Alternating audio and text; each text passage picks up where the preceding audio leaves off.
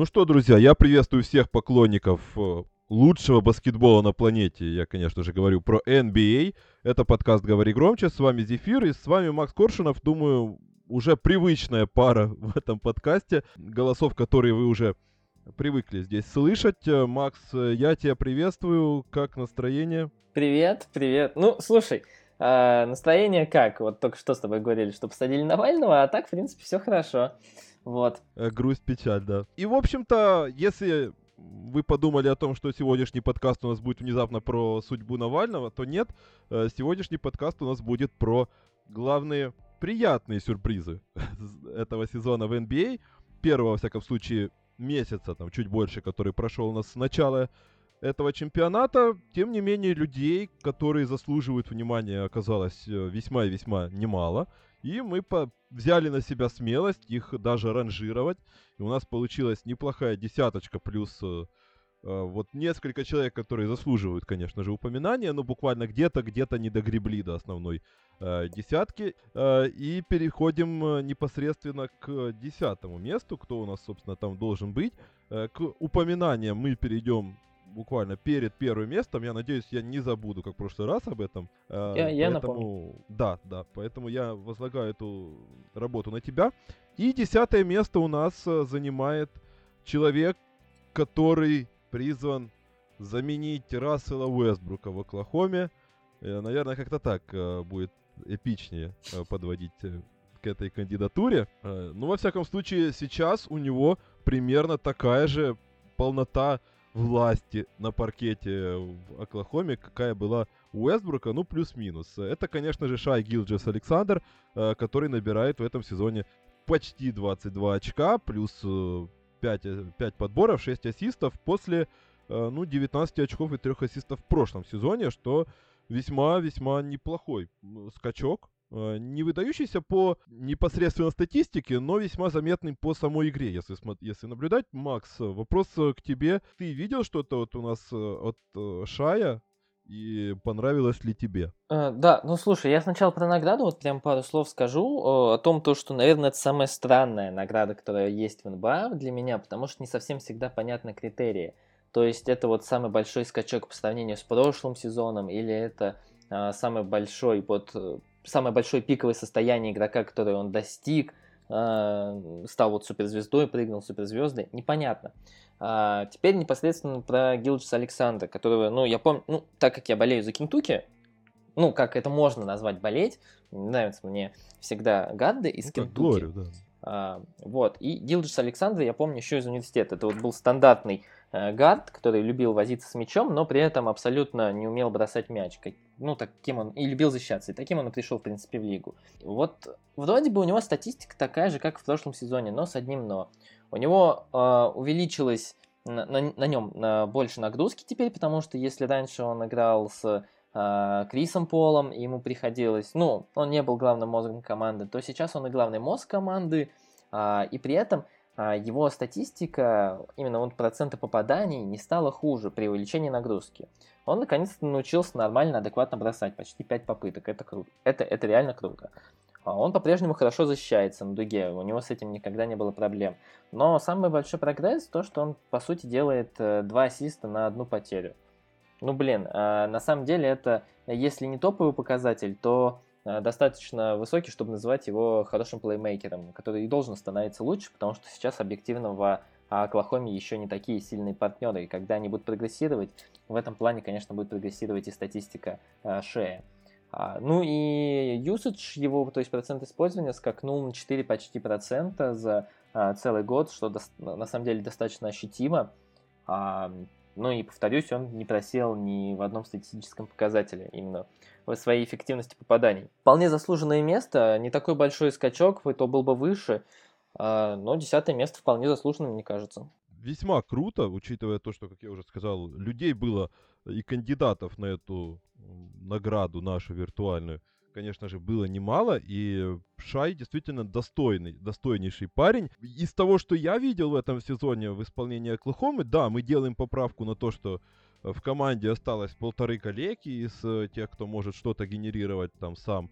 Э, но тем не менее, на сегодняшний момент игра полностью и целиком завязана просто на Гилджесе Александре, который, во-первых, он выглядит немножечко сильнее, все-таки для, даже для вот этой своей специфичной статуры. Сейчас там есть Шай, есть еще хоть какое-то там нападение, генерирование моментов, э, подвязка под его сильные стороны, он проходит, скидывает и так дальше и тому подобное. Нету Гилджиса Александра, там сразу же начинается просто какой-то а- а- адский какой-то трэш и, и угар. Поэтому десятое место здесь у Гилджиса Александра полностью заслуженное, и я здесь сделаю еще одну небольшую ремарку а, по поводу правил, которые у нас сегодня будут. Как я уже сказал, людей было много, и поэтому пришлось, естественно, самое важное, что хотелось бы сказать, пришлось отсеять второгодок, потому что, ну, очевидно, они должны были прогрессировать по сравнению с первым годом. Есть, конечно, кадры, которые еще и регрессируют, но это уже другой вопрос. А, в основном они должны прогрессировать. А, и второй момент, а, здесь не будет людей, про которые уже показывали когда-то свой уровень определенный, но потом по какой-то причине они его утратили. И на сегодняшний момент снова его, скажем так, нашли. Про таких людей, которых в этом сезоне на самом деле очень много, внезапно, а, можно, наверное, собрать э, еще один выпуск. Э, кстати, ставьте лайки, чтобы мы собрали этот выпуск. Ну, ну что, ну все так делают, я тоже скажу, ну еще никогда так не говорил. Ладно, Э, в общем, это лирика. И вот так, минус эти две категории, поэтому мы решили сосредоточиться на людях, которые прогрессируют поступательно и у которых не второй год в лиге, уже минимум третий и так далее. Поэтому десятое место это Шай Гилджис Александр, а девятое место, ну, не менее э, интересный, я бы так сказал, персонаж, э, причем тоже из Кентаки. Макс. Э, поэтому э, твой кандидат, человек, который, с одной стороны, уже был All-Старом в прошлом сезоне, он был членом защитной сборной, с другой стороны, он как-то воспринимался иначе. Все-таки, как знаешь, ролевик э, от Востока, который поехал, учитывая сильную команду, ну, типа Рой Хиберта когда-то, который ездил, знаешь, там на матч всех звезд, это вроде как признание, а вроде как не до конца. Э, но вот в этом сезоне он раскрывается как э, действительно самостоятельная опция, как человек, который может э, генерировать что-то сам. Это, конечно же, Бэм Адебайо, у которого существенный прирост в почти 5 очков по сравнению с прошлым сезоном. И, что немаловажно, он начинает потихоньку подбрасывать по, по кольцу, и получается неплохо. Э, как э, у тебя впечатление от Бэма? Вот, кстати, забавно, что ты упомянул снова про Кентуки, ведь, объективно говоря, из той тройки э, топовых проспектов, которые вот э, в тот год выходили из Кентуки, это Малик Монк и Деатон Фокс, он считался наименее талантливым, и он ушел ниже всех остальных. Самым талантливым считался, кстати, Монк. Э, это вот, ну, по, по крайней мере, по заверению скаут, скаутов и так далее. Но с одной оговоркой Монк считался самым ленивым, Фокс самым не готовым, а Дебайо самым трудолюбивым. И в итоге вот самый трудолюбивый сейчас, наверное, и главный игрок среди них. Все-таки он, наверное, котируется повыше Фокса, думаю, точно. Ну, а про Монка уже и забывать можно скоро. А, вот. Ну, смотри, он набрал 30 с чем-то очков. Ну, у него вот такая вспышка бывает раз в год периодически. К сожалению, да, не согласен. может э, демонстрировать такое, ну, стабильно. Э, хотя вот карьеру Джеда Смита он должен был повторять, как по мне. Э, ну, так вот, к Адебаю. Э, ну, давай так, про Адебаю все знали, что у него мягкая кисть, на самом деле, достаточно мягкая кисть. То есть, ну, главный скачок произошел в плане броска. То есть, как защитная опция и как вот опция вспомогательного плеймейкера в атаке, он всегда был хорош, об этом знали. Тут он не стал лучше, он на стабильно отличном уровне. Тут он добавил бросок, потому что если раньше вот 48% он э, реализовывал из краски, ну 48% э, его бросков всех э, были в краске, сейчас только 32. А, зато дальше краски у него все дальше и дальше бросок. Мы помним эту историю, когда Батлер ему платил, не помню, честно говоря, сумму, которую за, дальний, за каждый дальний бросок, но такая история была, потому что, ну, у Адабая хороший бросок есть, у него хорошая кисть, но он то ли из-за психологической неуверенности, то ли просто не чувствует пока свой бросок, не использовал его. В этом сезоне он стал делаться активнее, и его статистика а, резко ну, взлетела вверх. Это было на самом деле достаточно ожидаемо. Ну, про это многие говорили, про это и писали новые атлетики, то что вот что будет, если он научится а, бросать. Ну вот, мы видим, что осталось ему добавить пару мобов хотя бы в игре в пост, и вот вам будет идеальная кандидатура на лучшего центрового лиги который может быть полезен как в атаке, так и в защите. Сейчас вот это уже не вспомогательная опция в атаке, это и самостоятельная опция. А, он начинает подбираться к своему дальнему броску из-за дуги. Пока очень мало попыток, там одна за три игры, ну, грубо говоря, одна в три игры.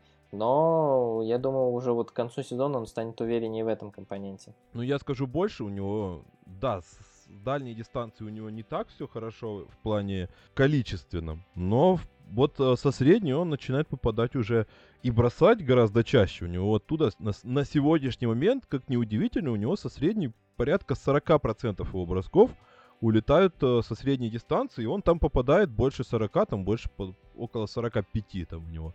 Э, 40 с э, дальних средних и там около 50 Э, на обычном мидренже. Э, ну и в общем и целом, да, действительно, это, наверное, главное, что нужно выделить по Бэму Адебаю, то, что он действительно развивается потихоньку в самостоятельную опцию, он начинает э, бросать, это тоже касается и штрафных, у него реально скачок с 69 до 86 с линии, при том, что он чуть-чуть, но увеличил количество выходов на линию. То есть, ну, на сегодняшний момент, да, я с тобой соглашусь. Ну, может быть, там лучший не лучший, там все-таки есть эмбиды всякие, но тем не менее. Э, Бэма Дебайо действительно более чем заслуженный персонаж. И вот реально условия ковида, условия карантина. С одной стороны, да, Майами плохо, то, что мы, мы видим, где сейчас находится Майами э, на сегодняшний день, и вряд ли это их устраивает. С другой стороны, нам, как э, вот какой-то степени нейтральным болельщикам, наша нейтральность э, даст знаки чуть-чуть позже. Э, а, как вот, нейтральным кстати, болельщикам интересно. Вот, да. э, извини, что типа, это вот ты прикинь, как будет интересно, если Майами, ну, а, давай так, я уверен, вот, допустим, что они доковыляют там до плей-офф, сейчас они там придут себя, плюс Пуэльста, что-нибудь они придумают, они доковыляют до плей-офф. Наверное, ну, достаточно далеко там, это будет от 6 до 8 позиции, потому что их выхиляет достаточно сильно. А, вот прикинь, э, если они попадут на Филадельфию, и вот Майами наберет mm. ход. Я не поставлю его, допустим, ну, на Филадельфию будет... даже сейчас. Ну, это вот небольшое ответвление, но... Не, я с тобой соглашусь на самом деле. Тут, э, во-первых, Филадельфия весьма спорный вот лидер на сегодняшний момент э, Востока. И я, например, весьма скептически отношусь к их перспективам на дистанции. Но в общем и целом, да, если начнется игра на вылет, а сейчас там вернулся Батлер, они должны нагребать. До конца сезона они еще явно должны заезжать в плей-офф, то, ну, действительно, с таким э, Бэмом будет сложновато даже Эмбиду. Тем более, что, ну, теперь грубой силой Бэма не задавишь. Сложно, да, согласен. Ну и, собственно, это обеспечивает у нас Бэму Адебаю девятую позицию. И в том числе карантину и ковиду он тоже должен сказать отдельное спасибо, когда ему внезапно свалилась такая роль когда он стал едва ли не первой опцией в команде. Поэтому, тем, тем не менее, есть люди, которые тоже снова-таки из-за ковида, из-за из всех этих э, протоколов безопасности тоже получили повышенную роль. Но вопрос в том, как ты с ней справляешься. Например, там есть ребята вроде э, Дилана Брукса, э, который О, да. мне нравится, он хороший парень. Но, э, но проблема в том, что но проблема в том, что он действительно ему выкрутили Usage, потому что не было никого в Мемфисе. И внезапно оказалось, что веселее игра катается через Андерсона, а не через Брукса. А Брукс наваливает 35 с игры. Поэтому тут э, для Бэма Адебаю и для всего списка далее очень важным критерием было то, что не просто у тебя появился usage э, высокий, а еще и ты его нормально конвертируешь в эффективность определенную игровую. Ну и это, да, это, это девятое место, поэтому много предисловий. И вот э, восьмое место сейчас э, нам даст э, первое, не, первую непред, непредвзятость в этом топе. Джулиус Рэндалл. Человек, который... Тоже из Кентукки, кстати. В этом сезоне... Да, то, кстати, тоже из Кентукки. У нас э, спойлер, если все будет, будут из Кентукки. Э, Джулиус Рэндалл в этом сезоне внезапно у нас тоже немножко играет. Э, то ли в Николу Йокича, то ли в Бема Адебайо, то ли в, э, я бы даже сказал, такого Блейка Гриффина, учитывая то, mm. как он играет э, и, и как это все выглядит. Макс, это твоя парафия, потому что, признаюсь честно, я видел не так много матчей Нью-Йорка. Вот, к сожалению, я все собираюсь посмотреть на самом деле уже который раз, потому что, ну, интересно. Вот Том Тибадо оживляет э, эту клоаку, э, простите, болельщики Нью-Йорка, э, которая она была, вот так, ладно, скажем. Вот смотри, вот ты сравнил с Блейком Гриффином, а я бы, наверное, сравнил бы со странной агрессивной версией в атаке Дреймонда Грина. Э, Рэндлу нравится работать с мячом, ему нравится разыгрывать вести игру. Это классно, потому что на самом деле э, мы там вот упоминали Пейтона, я думаю, еще поговорим сегодня про него. Он не будет, спойлер, он не будет в рейтинге, но про него мы пару слов сказать должны. Э, ну, по крайней мере, я. Вот. Это вот один из тот примеров, которые, игроков, которые действительно очень сильно любят Тибода. А, он любит игроков, которые готовы пахать. Им выкручиваешь юсадж, они умрут через пару лет, но вот они за эти пару лет готовы отпахать и стать лучше. Стал ли он, э, Рэндалл, намного лучше? Нет, но есть два пункта. Первое, ему отдали наконец-то мяч, и как оказалось, он очень неплохо с ним справляется и делает там а, два ассиста на одну потерю. Это круто для человека, который разыгрывает, по сути, первый сезон. Ну, он был вспомогательной опцией розыгрыша, но делает один к одному, а сейчас у него Э, две передачи на одну потерю. А, и его usage выкрутился выше, но при этом статистика стала лучше и эффективнее. Проценты попаданий не просели, а стали еще лучше. А, ну и то, что это сейчас главная звезда э, Нью-Йорка, вопросов вообще э, нет. А, блин, ну, на самом деле даже не знаю, что добавить, потому что Джулиус меня на самом очень сильно радует. Он в меру агрессивен, в меру пытается Э, как разыгрывать, так и играть под кольцо, проходить. Э, э, Блейк все-таки вот именно про того Блейка, про которого ты говоришь, который уже, ну, был без колен, он был не настолько агрессивен, как Джулиус. Классно, интересно. Посмотрим, сколько он вытерпит в этом режиме Тома Тибода. Пока что очень нравится. Ну, опять же, почему, спросите, он не так высоко? Потому что по факту, на самом деле, этот человек Э, не потерял в эффективности, а стал даже чуть выше. Но, грубо говоря, у него не было такого большого скачка. То есть э, ему добавили там 4-5 минут лишних. Он сейчас, по-моему, вообще лидер по минутам, э, по общим минутам да. в лиге. По да? общим, да. да. Да, вот он лидит вообще. По общим, по общим, да, по минутам за игру он в топ-5.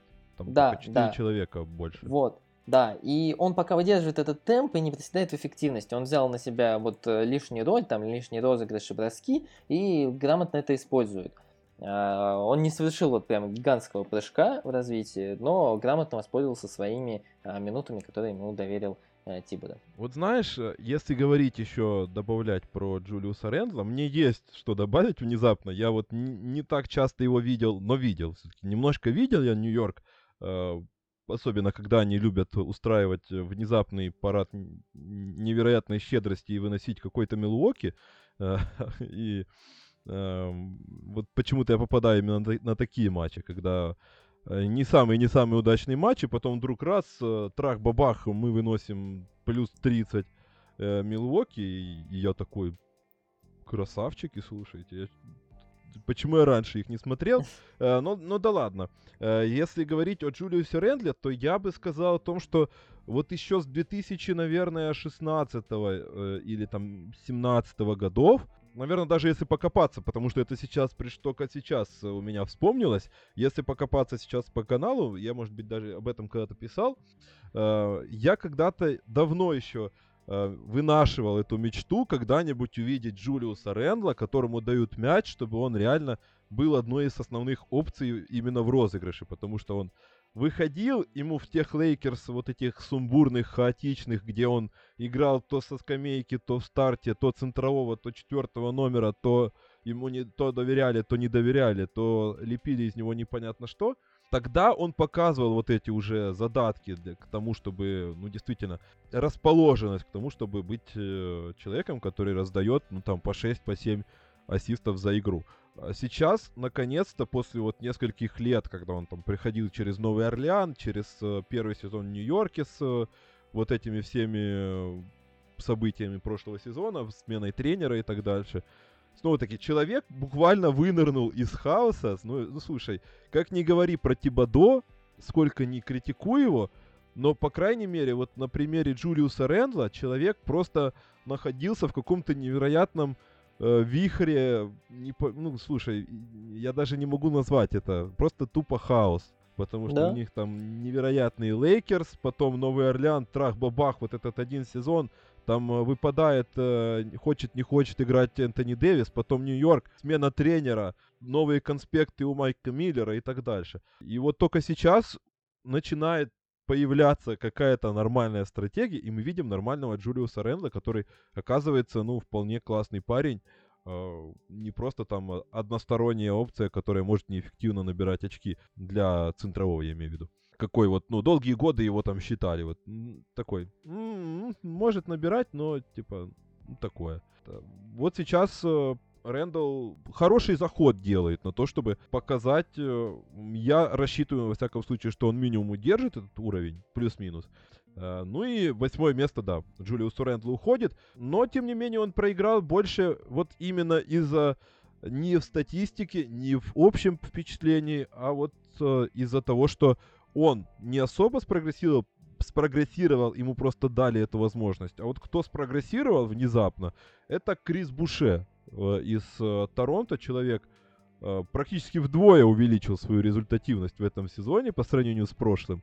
И это очередной представитель вот этого вот конвейера Торонто, который иначе и не назовешь, который выковыривают людей непонятно откуда, незадрафтованных, всяких выпускников Академии Баамуте и делают из них, ну, не, пока что не кого-то звездами, кого-то около звездами. Ну, ты видел Криса Буше? Да, Те, да. Потому слушай, что, ну, тут действительно классный персонаж. Слушай, ну, э, давай так. Э, он же э, не зря держался три сезона в Торонто просто так, там, играя по мелочевке. Он ну, действительно был всегда трудолюбивым персонажем, тут к нему вопросов не было. А, он, кстати, из ГСВ пришел, насколько я помню. Вот. Да, он там, ну, он почти там понты сыграл. Ну, за... он там, по-моему, даже одну игру сыграл. Я сейчас нет статистики, да, да, по-моему, да. он одну игру сыграл за ГСВ. Вот. А, ну, суть в чем? Одну минуту даже. Да, тем более. Вот, суть в чем? Он всегда был трудолюбивым, но у него была одна проблема. У него было огромное желание защищаться, хороший тайминг. Ну, сейчас он это реализовал в количество блоков, а при этом он там почти не нарушает э, э, правила, поэтому он там а, по сути, один к одному блок к фалам, там фалов чуть-чуть побольше прям. А, у него стабилизировался наконец бросок, он стабильным стал шутером из-за дуги. Это очень круто, потому что, а, ну, а, он, объективно говоря, а, не особо полезен в краске в атаке Торонто, потому что ему не хватает массы, он очень худой, он весит там меньше 100 килограмм, по-моему, даже около, не, по-моему, даже меньше 95. Очень мало 90 весит. он весит. М? Сколько? 90. Ну, да, вот 90. И у него всегда были две проблемы. Он не мог выходить против полноразмерных центровых, потому что они его затаптывали э, в защите. А, и при этом он не мог играть в атаке против них, потому что они его выталкивали. А, но, несмотря на это, он был всегда хорошим пикиндольным, большим, он мог поставить хороший пикиндол. И у него был вот потенциал шутера, который он сейчас раскрыл. Ну и, соответственно, вот, как я уже сказал, хороший тайминг для того, чтобы ставить блоки. Э, то есть он все-таки не настолько слаб, как Подзингис, и облочит может даже получше его. Э, вот, поэтому э, круто, что у него появилась возможность, потому что ушел и Бака, и Газоль, и все остальные центровые себя не оправдывают. Развалился Бейнс, Алексей Лень остался Алексеем Ленем. И, соответственно, Крис Буше реализовывает свой потенциал. К нему по-прежнему есть вопросы, может ли он играть центрового, потому что вроде бы в защите больше когда, но в атаке вроде ему тяжело, и он подходит больше по четвертого номера, там даже были разные схемы уже у Нерс в этом сезоне, когда он Сиаком часто использовал на позиции центрового. Посмотрим, как это может работать вместе. А, классно, круто, заслуженно, реализовал, действительно реализовал то время, которое ему дали, возможности, стал во всем лучше, рад его видеть, думаю, он еще задержится в лиге надолго, потому что, ну, больших с а, стабильным броском из дуги всегда много, учитывая то, что он и в защите может дать что-то. Ну, вообще прекрасно.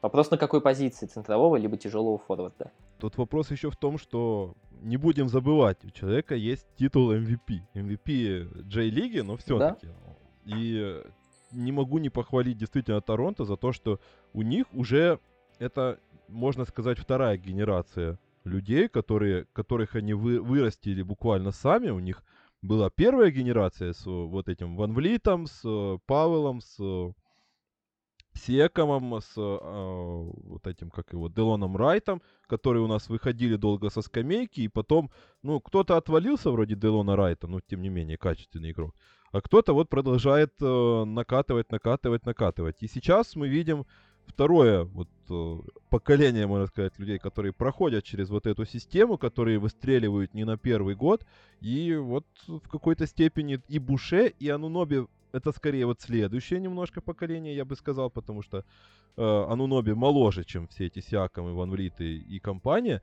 Вот э, любопытно посмотреть, хотя тому же Буше все-таки уже 28, и он не мальчик, хотя он ну, поздно начал играть в баскетбол. Вот понимаешь, здесь вот есть одна такая теория про то, что вот смотри, Лука Дончич условно пришел рано в лигу, и он, ну, раскрывается, э, многие говорят, что он подходит уже к пику и он ну, рано закончит. Помнишь, вот ты как, ты, как и я, смотришь, на самом деле, достаточно футбола, вот как Уэйн Руни. Уэйн Руни сейчас не старый, но он уже закончился. Он очень рано начал. Очень многие говорят... Он уже карьеру закончил. Он уже карьеру закончил, да, хотя он не старый. И он был достаточно профессионален всегда, но он начал играть чуть ли на топ-уровне, чуть ли не в 16-17 лет.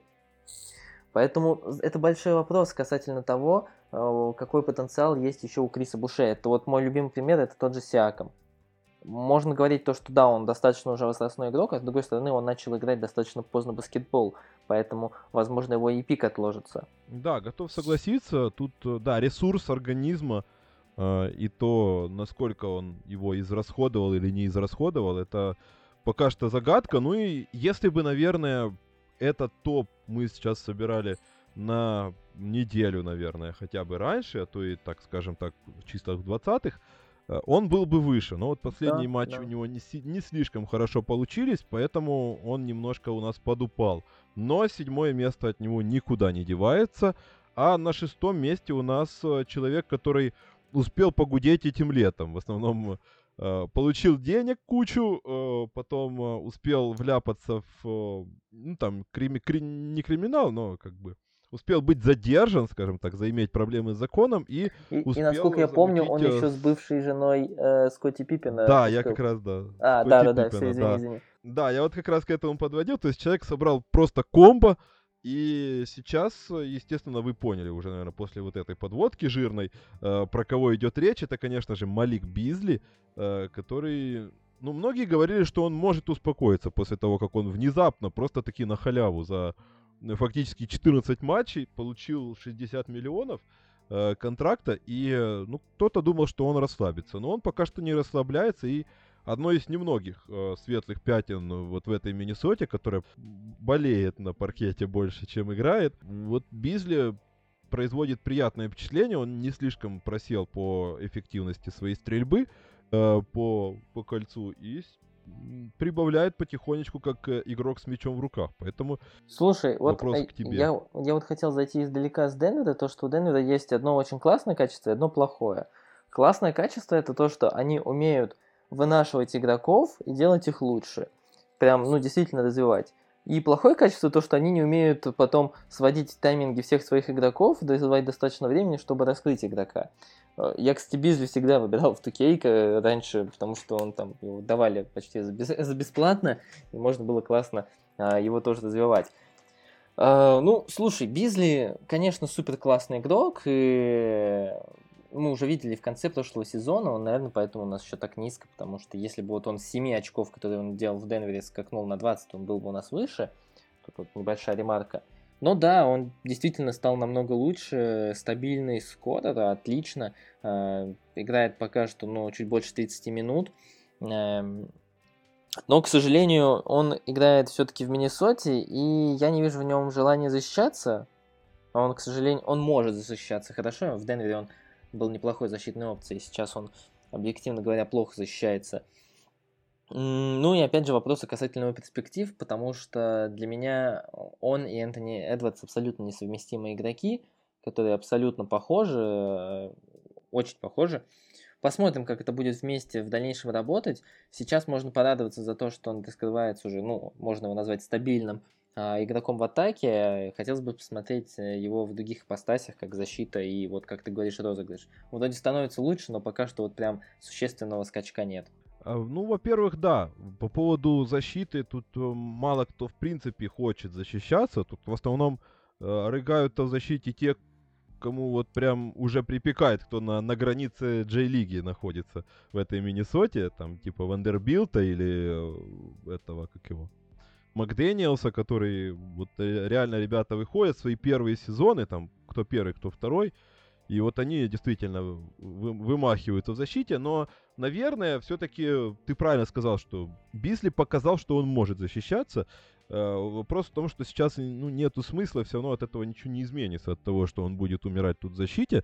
Э, глобально, ну, они не затащат пару матчей лишних.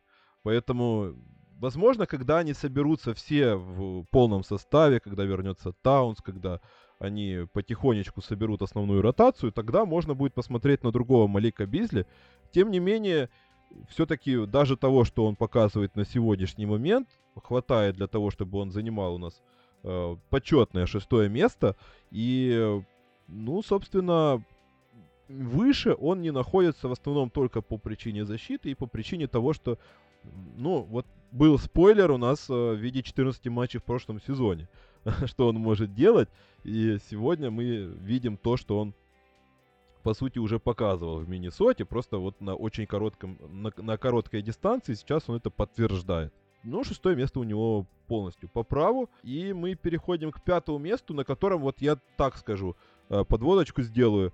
Наверное, лучший защитник периметра на сегодняшний, вот прямо вот на сегодняшнюю минуту NBA, не говорю, что там all time, не говорю, что там overall, а вот э, прямо сейчас по своей нынешней форме я бы сказал так, на мой взгляд, потому что из того, что я видел, могу сказать это так, но это вряд ли кого-то подведет к однозначному ответу, поэтому да, я раскрою карты. Это э, Микал Бриджес из э, Феникса, и человек э, действительно тоже, во-первых, улучшил свою основную статистику, он начал там 5 очков накинул весьма солидных к основной статистике, по, очкам начал попадать больше 40 из-за дуги 42%. И периодически он неплохо опускает мяч вниз. Есть проблемы, он там теряет, но это уже такое, как говорится.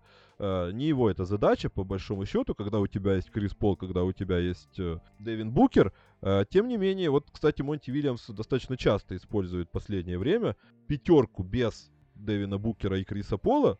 И там вот как раз э, Миникал Бриджес периодически берет на себя инициативу. Получается, ну, серединка на половинку, но тем не менее, в общем и целом, это тоже коп- копеечка в его общий прогресс. Э, вот один из моих любимчиков, наверное, в этом сезоне. Что ты скажешь? Слушай, ну круто, что мы еще до трансляции с тобой согласились в одном, что, наверное, это лучший защитник на периметре прямо сейчас. Ну, да, это так. Я вот тоже, на самом деле, из того, что смотрю, мне он доставляет удовольствие. И вот э, я вот, когда сегодня а, ехал домой и думал о Бриджесе, а, у меня вот такая была мысль, что вот многие говорили, что вот новый Томпсон, новый Клейн Томпсон, это Бадди Хилд, который, ну, защищается в этом сезоне просто, не знаю, наверное, топ-5 худших защитников а, на своей половине, то мне кажется, вот гораздо легче сделать, э, научить игрока двигаться, как Клей Томпсон, чем защищаться, как, как Клей Томпсон. Соответственно, защищаться как Клей Томпсон э, Бриджес может прям очень хорошо. Двигается он уже неплохо. Он делает 5 попыток из дуги с процентом 40 и выше. Это классно. Поэтому, не знаю, вот Бриджес для меня одно из открытий этого сезона. Я даже видел где-то на Атлетике, по-моему, статьи, что он один из кандидатов, скрытых на матч всех звезд. Ну, я так, конечно, не думаю, потому что все-таки у него не так много бросков, не так много он в атаке, но вот мне кажется, что и в этом, и в следующем сезоне он будет одним из главных претендентов э, на награду самого прогрессирующего, потому что я думаю, в следующем сезоне он еще возьмет часть бросков от а, Криса Пола, Букет там начнет чаще разыгрывать. А, и Бриджес, мне кажется, очень интересным кандидатом, как э, игрок, который может стать отличным и защитником, и потенциально отличным игроком в атаке. Он прогрессирует в этом. И я, кстати, передаю привет менеджменту Филадельфии, которая а, отдала этого человека за Заира Смита, который сейчас уже, по-моему, отчислен не Причем помню. даже не Филадельфия, а Детройтом. Они же скинули его в Детройт сначала этим летом, и, да, и Детройт да. уже его выпили. Да, я просто даже, еще вот... Даже нап... шанс не дал. Да, я просто еще напомню, что мама Микла Бриджеса работала в системе Филадельфия, а сам Микл Бриджес вырос, э, родился в Филадельфии, учился в Виланове, а и, в школ... и школа у него была в Пенсильвании, и они его отдали. Ну, собственно, привет. Вот. А сейчас Микл Бриджес, да, объективно, если не лучше, то точно один из лучших защитников э, на периметре. Ну, скажу так, э, я все-таки внесу небольшую. Но это даже не доля критики, это скорее просто момент, э, что вот все-таки еще бы чуть-чуть ему добавить в габарит, ну, в мышечной массе, потому что он прекрасно действует на периметре, он прекрасно перекрывает вот эти линии катов, он прекрасно э, видит и мешает соперникам на пик-н-роллах для того, чтобы перенаправляет, скажем так, атаку, вот это моя любимая его суперспособность, э, и, но, но при этом, конечно же, против, учитывая то, что он почти по дефолту играет против основных болхендлеров э, соперника, главных звезд, скажем так, если они играют с мячом, то вот против кого-то физически сильного и мощного, ему прям вот бывает тяжело, когда из самых свежих примеров, когда Лука Дончич его просто таранил, вот буквально сейчас э, в последних матчах, ему было тяжеловато. Все, что касается на ногах, супер. Когда нужно вот именно а, столкновение прямое, то ну тут да, сложнее. Я, я вот, да, тебя хотел да? еще перебить. Я, я же просто очень сильно люблю эту статистику, считаю немного недооцененной. А, средняя скорость и сколько пробегают игроки в защите. Ну, я вот прям действительно смотрю вот на этот да. показатель. И вот Микл Бриджес в топ-5 по скорости в защите. Он там прям вот четырем ребятам уступает, и все четыре играют меньше его. А, ну и, соответственно, в защите он тоже пробегает достаточно солидную дистанцию среди игроков. Там тоже входит, по-моему, топ-15. Ну, просто тут на самом деле неудивительно, потому что Феникс э, старается не размениваться Деандре Эйтоном, и тут приходится Микелу Бриджесу протискиваться через э, все заслоны и бегать через все пик-н-роллы в защите. Поэтому да, ему можно только посочувствовать в плане нагрузки, которая на него сваливается на обеих половинах площадки. И было бы круто, если бы он с такой защитой хотя бы прошлогодний уровень в атаке демонстрировал. А он демонстрирует еще и прогресс. Поэтому, ну, это очень круто круто, на мой взгляд. И пятое место там просто железобетонное, учитывая то, что, как я уже сказал несколько минут назад, э, то, что его количество еще и приправляется качеством, он гораздо лучше стал э, реализовывать те же трехочковые. Поэтому тут вопросов нету. Шест... Пятое место за ним по праву. Э, единственное, что вот у нас э, мы подходим как раз к... Ну, на мой взгляд, Бриджес тоже тут подходит. Тут железная у нас была пятерка, на самом деле. Мы с шестого места немножко там уже э, сомневались. Но, тем не менее, вот четверка у нас прям звездная получается. Из кандидатов ты сказал, Майкл Бриджес э, теневой кандидат на матч всех звезд. И я, кстати, хотел сказать, что я закинул его на матч всех звезд. Я проголосовал за него. Это такое. А вот э, следующая четверка, ну, при определенных обстоятельствах может поехать, имеет весьма неплохие шансы поехать на матч всех звезд. И четвертое место у нас занимает человек, который поднимает целину после ухода Джеймса Хардена и вместе с Оладипо и Джоном Волом сейчас вот прям в огне они. Вот э, сейчас прям 6, 6 побед, если я не ошибаюсь, у Хьюстона. Э, во многом усилиями этих ребят. И, конечно же, я говорю про Давида Нвабу. э, нет. Все-таки я говорю про Кристиана Вуда, про человека, который прошлый сезон провел в Детройте. И вот тут меня действительно немножко смущ... смущает то, что мы, как и в случае с Маликом Бизли, если посмотреть на последние, там, условные 20 матчей э, Кристиана Вуда в Детройте в прошлом сезоне, то мы увидим статистику фактически ту же самую, что он показывает сейчас. Почти один в один. Там тоже 22 плюс 10, там плюс э, 4 броска из-за дуги с процентом 40. Поэтому с какой, в какой-то степени тут был спойлер, поэтому для меня вот, вот он классный, но вот я знал, что он так может. Поэтому не удивился. Слушай, я на самом деле вот тоже знал, и, потому что помнишь, что у меня выходил, может быть, видел материал про лучшие контракты, и там Вуд был на первом месте. Он, ну, тоже для меня не был секрет его прогресс. Э, поэтому, на самом деле, вот Наверное, он так низко у нас получился, хотя объективно у него, вот если взять голую статистику и сравнить этот сезон и прошлый, он, у него, наверное, самый большой скачок. А, но по факту, если мы возьмем последние вот 20 игр, как ты сказал, за Детройт, просто Детройт не настолько медийный, будем откровенны, как тот же Хьюстон. А, и ему не, на него не обращали внимания. Просто все считали, что мусорная статистика и так далее. Э, это было не так, вообще не так.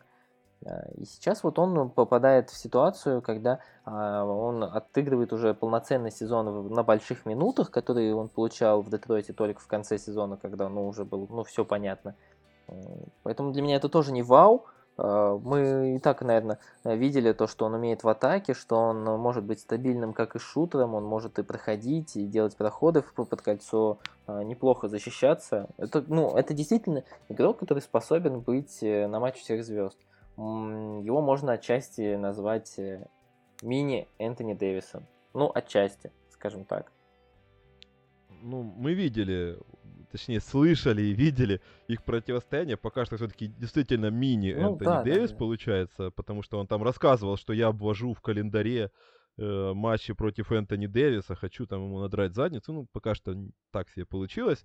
Но, тем не менее, сейчас э, у Хьюстона как раз очень кстати э, хороший стрик, и они вылезли на весьма неплохой процентаж побед. Э, у них э, больше 50%, и это очень кстати, учитывая то, что теперь нельзя назвать эту статистику мусорной в случае с э, Кристианом Вудом. Нельзя никуда это списать. Команда побеждает, ты набираешь э, более чем достаточно очков. 23 очка, 10 подборов, почти 11 за игру. И 40%, там 39, ладно, из-за дуги. Ну и это хороший кейс на матч всех звезд. Хотя вот здесь должен положить э, там руку на сердце и сказать, что я не до конца верил в Кристиана Вуда, признаюсь честно. Была, были у меня сомнения, что он может этот э, уровень поддержать, тем не менее, ну, это были сугубо мои сомнения, и поэтому э, в общем и целом, действительно, мы видели то, что он может это делать, может э, демонстрировать подобный уровень. Удержал, красавчик, снимаю шляпу, как говорится, хотя судь, судьбинушка его действительно потрепала, и он очень долго шел к этой э, вершине определенной. Э, его там, по-моему, я не помню, 6 или 5 раз, по-моему, отчисляли к этому моменту. У парня судьба просто уникальная. Наверное, это тема даже для отдельного разговора про таких людей. Опять-таки, пишите в комментариях, ставьте э, лайки и сделаем такой материал. Ладно, это я так. Уч- учусь, э, как нормальные блогеры, делать э, вот эти интеграции. Не знаю. В общем, ладно. Э, Кристиан Вуд, э, если бы не спойлеры, да и если бы и со спойлерами, все равно красавчик, четвертое место.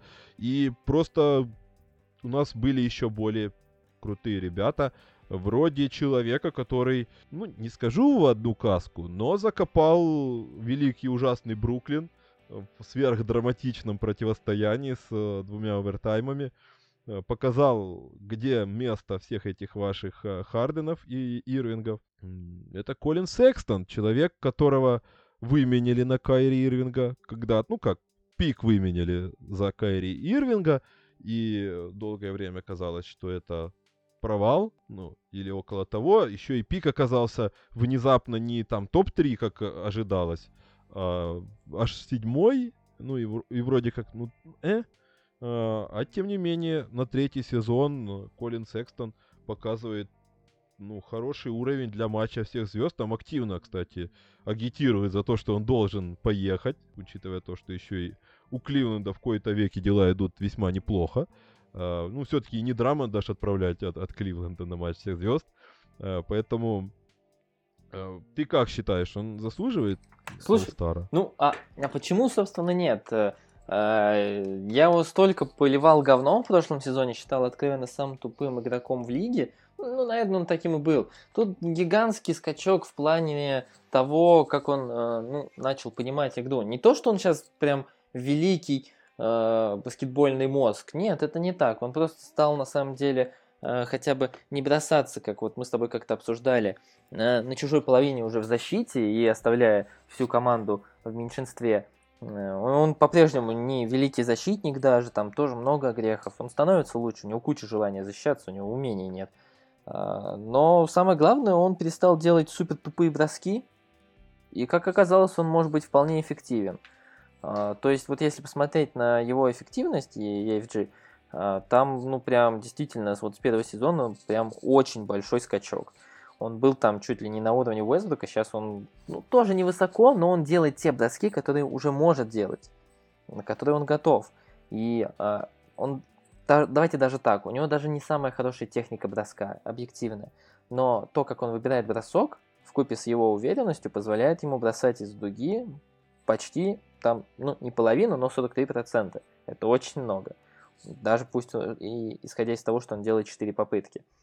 Он вполне может быть главной опцией в атаке, что он и доказывает там на 35 минут 24 очка, очень круто.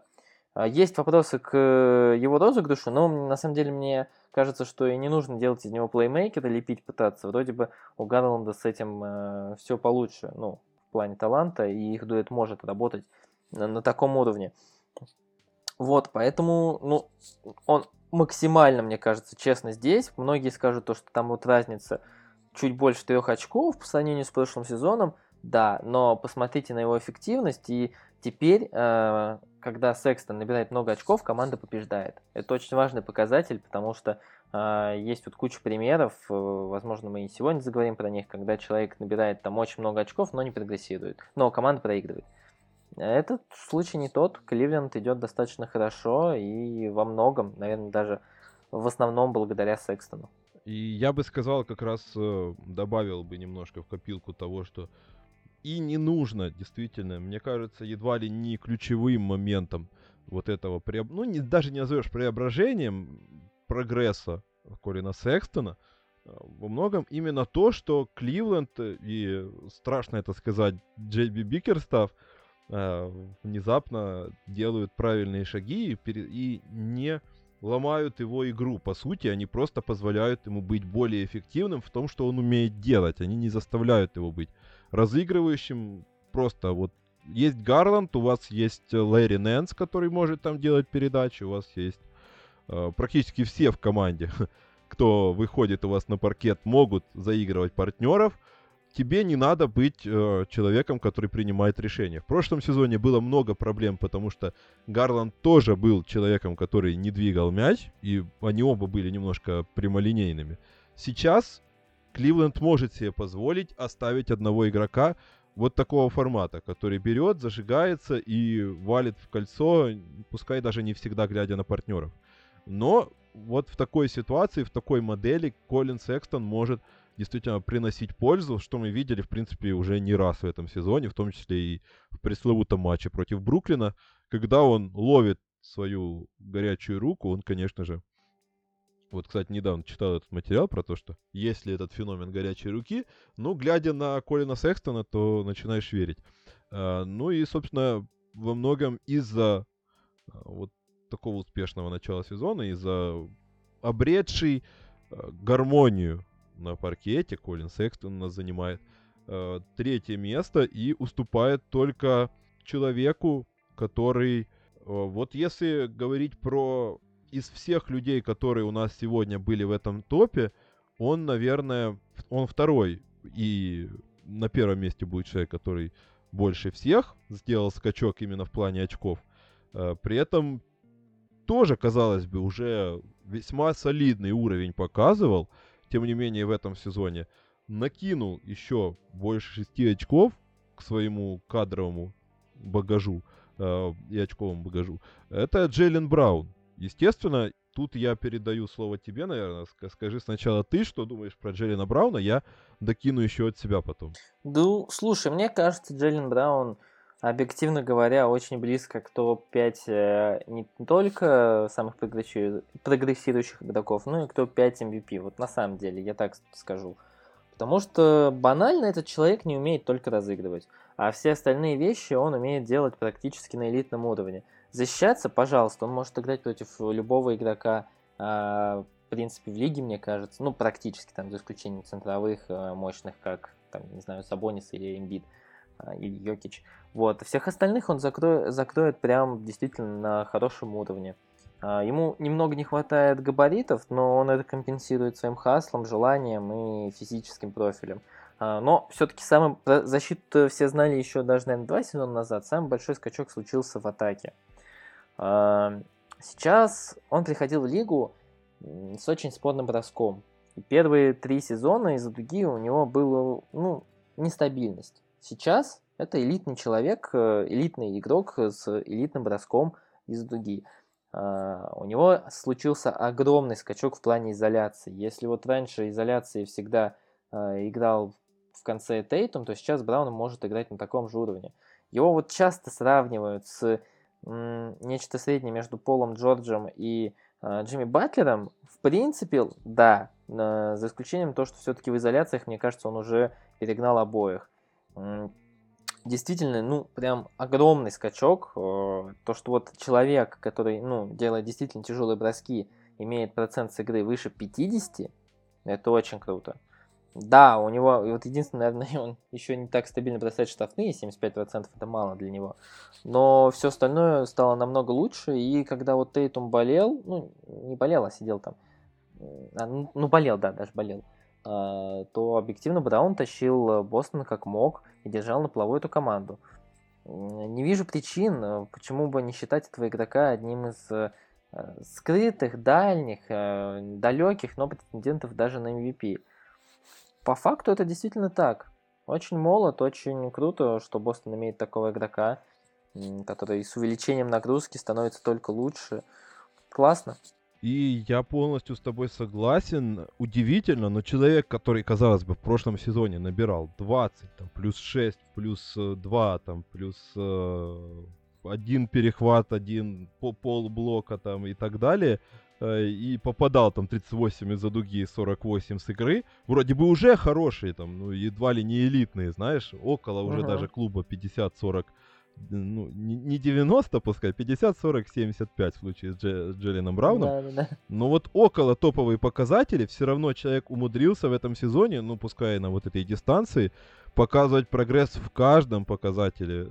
Ну, это просто какой-то космос. Э, ну и плюс, конечно же, я не могу не отметить этот забавный факт, то, что то, о чем ты говорил, в том числе про изоляции, про то, что он не умеет разыгрывать, он немножечко и в этом прибавил. Э, самое интересное это то, что за первые четыре сезона в лиге, которые он отыграл на сегодняшний момент, у него был только один сезон, в принципе, когда он сделал больше ассистов, чем потерь.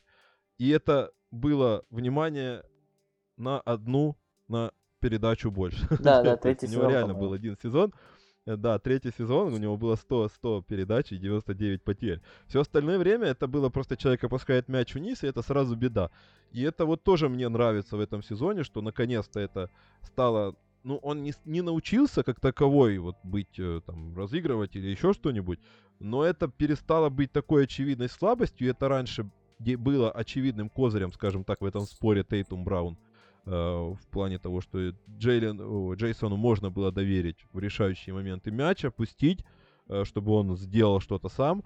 Э, Браун в эти моменты немножко был не лучшей опцией, то теперь то, что ты сказал, за Брауна не страшно, когда нужно опустить игру, взять на себя, уйти в изоляцию, и мы прекрасно видим это в этом сезоне. Благо для Бостона сейчас просто такие шведский стол в плане возможностей теперь. Если еще и Кемба у нас что-то поднаберет, хотя ему в том числе и из-за э, вот этого вот резкого прогресса Брауна внезапно сложно найти свою роль, но интересно будет дальше посмотреть за тем, как это все будет развиваться, а пока что Браун у нас э, полностью заслуженно занимает второе место за какие-то космические просто проценты, которые, возможно, где-то просядут, но все равно уже факта не меняют того, насколько крутой сезон проводит э, этот игрок. Ну и первое место, там, барабанную дробь. Ну, давай то, вспомним надо... тогда уже, давай вспомним. Да, да, да, то, блин, вот, вот действительно, слушай, вот спасибо, да, вот э, как всегда, я, хоть кто-то запоминает это все. Э, достойные упоминания, да, я забыл. Как, А, давай должен просто по одному сказать. накидывать или ты всех перечислишь? Давай по одному по очереди. Давай ты, потом я. Ну, давай, да.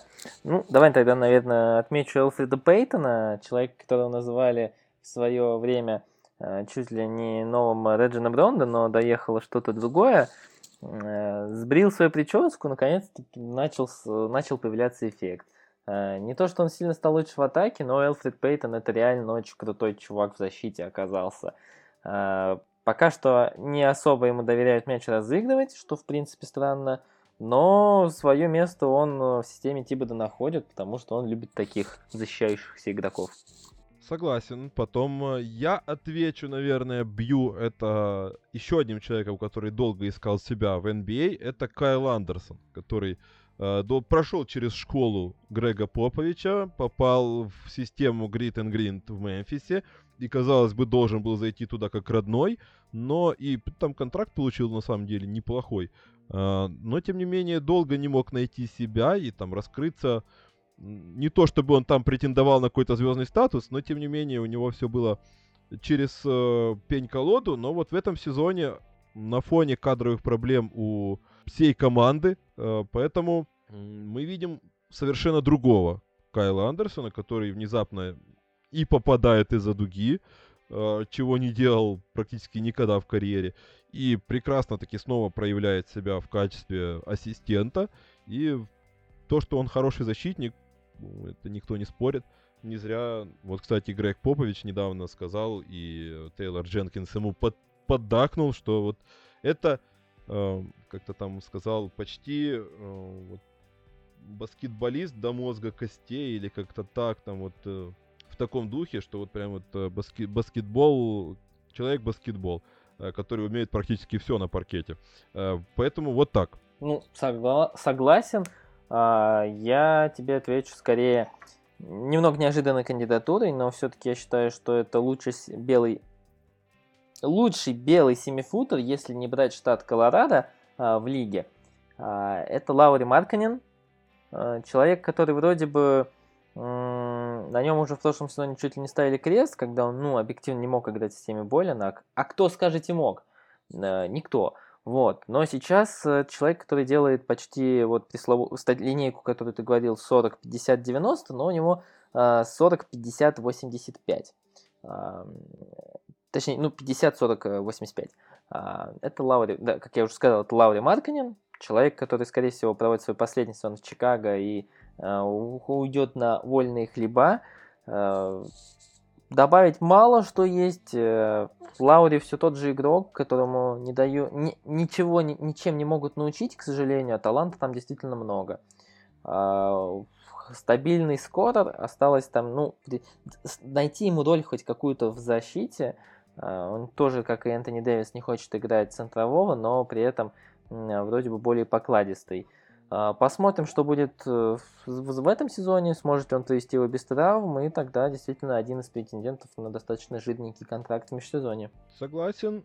А, скажу еще, не могу не отметить Оджиану Ноби, который является одним из лидеров лиги по перехватам, который, ну и это сам наибольшее, что выделяется в нем в контексте всей лиги, но тем не менее он действительно остался, э, был и остается классным защитником, при этом в этом сезоне из-за того, что в Торонто серьезные проблемы у нас кадровые в плане распределения ролей в атаке, ему еще и досталось внезапно еще не, как говорится, вороне как-то бог послал кусочек сыра, так и э, немножко прилетело э, бросков лишних, и он их попадает весьма и весьма прилично. Впервые в карьере он попадает больше 40 э, из-за дуги, это 43%, ну и при этом э, весьма солидные показывает основные показатели. Около 15 очков, 6 подборов, там полторы передачи, 2 с небольшим перехвата.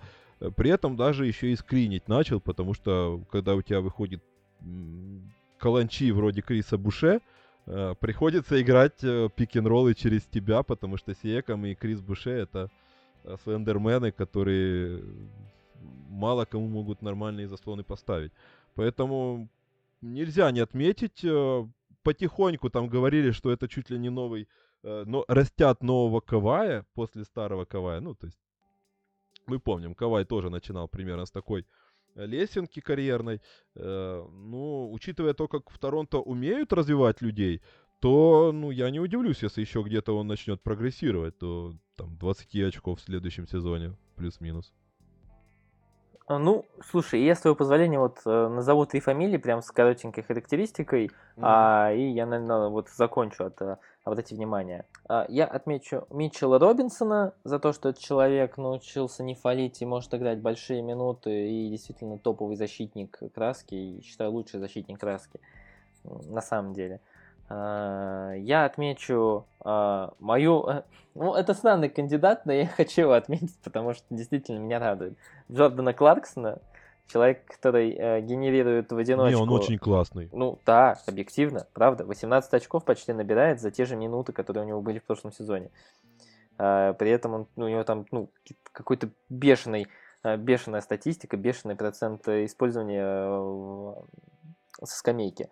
Вот, э, объективно в соло генерирует э, всю атаку э, Юта Джаз, потому что, ну, на скамейке у них э, никого больше нету.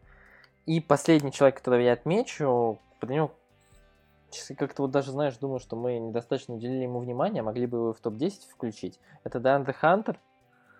Ну, спорная для меня кандидатура, потому что мне не совсем до конца ясна модель Атланты. Но объективно скачок с 12 очков до 17, при этом он тоже не просел в процентах.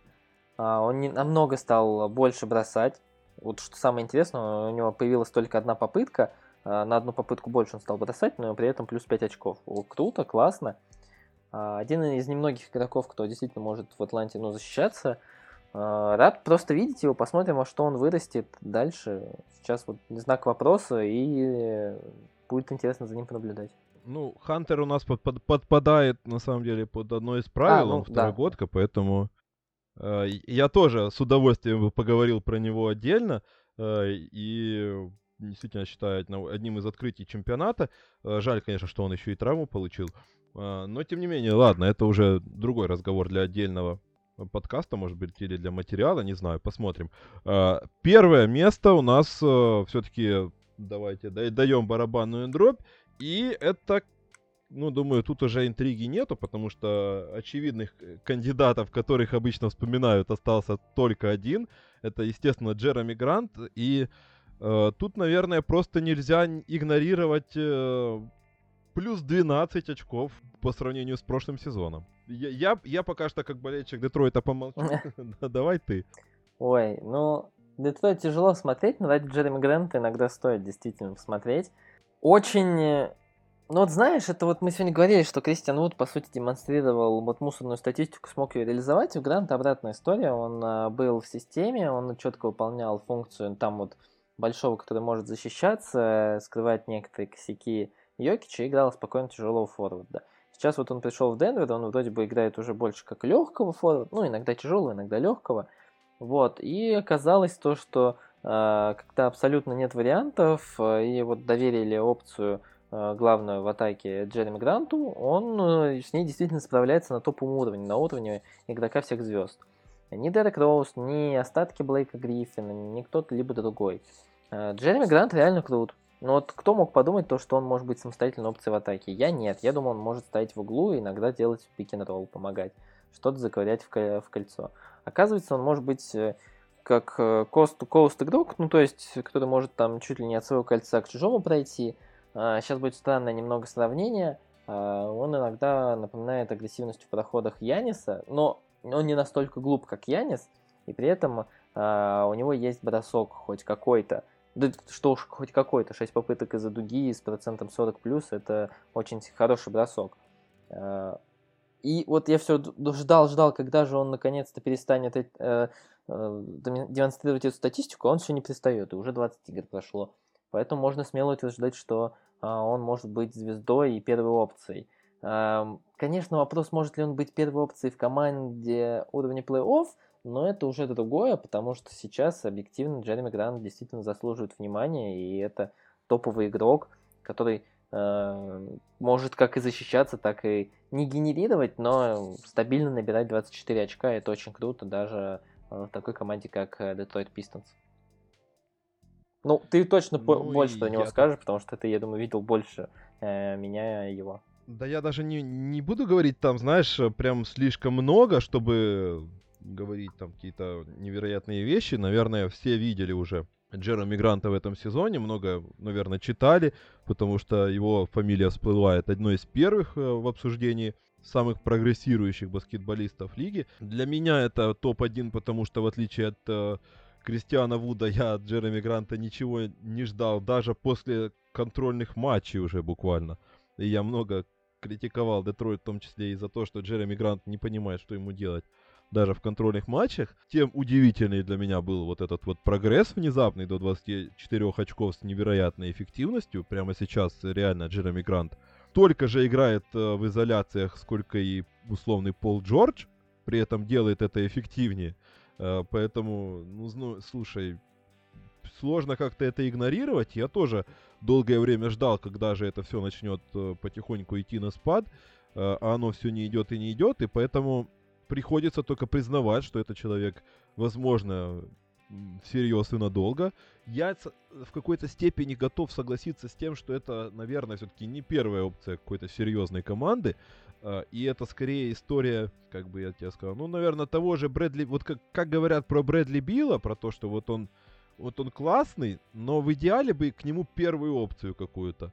Uh, вот примерно Джереми Гранта Детройт внезапно выцепил, и он должен его развивать до тех пор, пока они где-то не выкопают э, себе, ну, либо с рынка найдут кого-то, либо, ну, там, еще в кого-то плюнут деньгами внезапно, и он раскроется, либо кто-то из э, нынешней молодежи, возможно, Киллиан Хейс таки оживет. Э, тем, тем не менее, на сегодняшний момент э, Джереми Грант э, однозначно, наверное, самый прогрессирующий в плане э, действительно прогресса и контраста с, прош... с пред... предыдущим сезоном.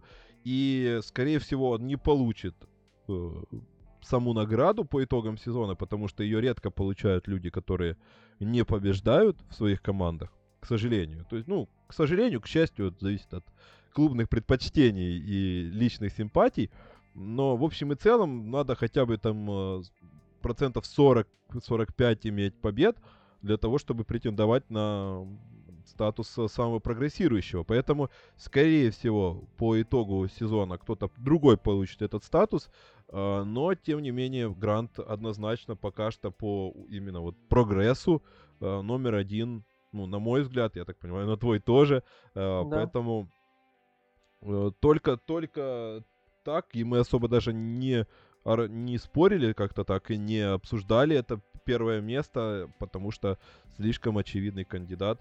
Э, все-таки от ролевика в Денвере еще и до первой опции команды с хорошей статистикой э, тут еще никто не прыгал. Поэтому э, вот такая у нас первая позиция в рейтинге. Если вдруг, ребята, вы кого-то считаете, что мы кого-то упустили, если вдруг вы не согласны с изложенной нами версией этой десятки, а может быть там из достойных упоминания, пишите, конечно же, не соглашайтесь, э, аргументируйте это, естественно, хотелось бы, чтобы это было как-то аргументировано. Если у тебя, Макс, еще есть что-то, что можно добавить да, по слушай, вот этой ну, вот э, Наверное, только части. слова благодарности, да. что позвал, э, да и я думаю, можно прощаться. Э, да, тут на самом деле просто в прошлый раз еще была вот эта история с, с моими мыслями. В этот раз я ее высказал ранее о том, что вот этот сезон действительно получается у нас крайне интересным именно на вот такие вот открытия, потому что э, сама специфика этого сезона ковидного с вот этими протоколами безопасности, когда команды, они могут, не знают, вот буквально вот мы видели на днях, когда матч того же Детройта за 6 минут до начала отменили, э, и у людей буквально сразу же вылетают э, по щелчку пальцев игроки основы это хорошее подспорье для того, чтобы появлялись новые интересные персонажи. Э, в какой-то степени это касается и новичков, про которых мы говорили ранее, у которых появляется больше шансов, вроде того же Макси, который уже начинает потихоньку откат, да даже не потихоньку, а конкретно катиться обратно. В какой-то степени, вот э, как у ребят из этого списка, которые получили возможность, вроде того же Бема Адебаю или не знаю, там, того же Криса Буше, Или, да почему бы и нет, э, Джайлен Браун тоже он воспользовался в какой-то степени тем, что нету у Бостона и Хейварда, и, и Кемба был травмирован, и внезапно раскрылся. Поэтому э, я жду, что еще будут такие же ребята, которым, которые нас еще приятно удивят, и мы обязательно о них поговорим, потому что я думаю, еще у нас будет до конца сезона обновление этого рейтинга.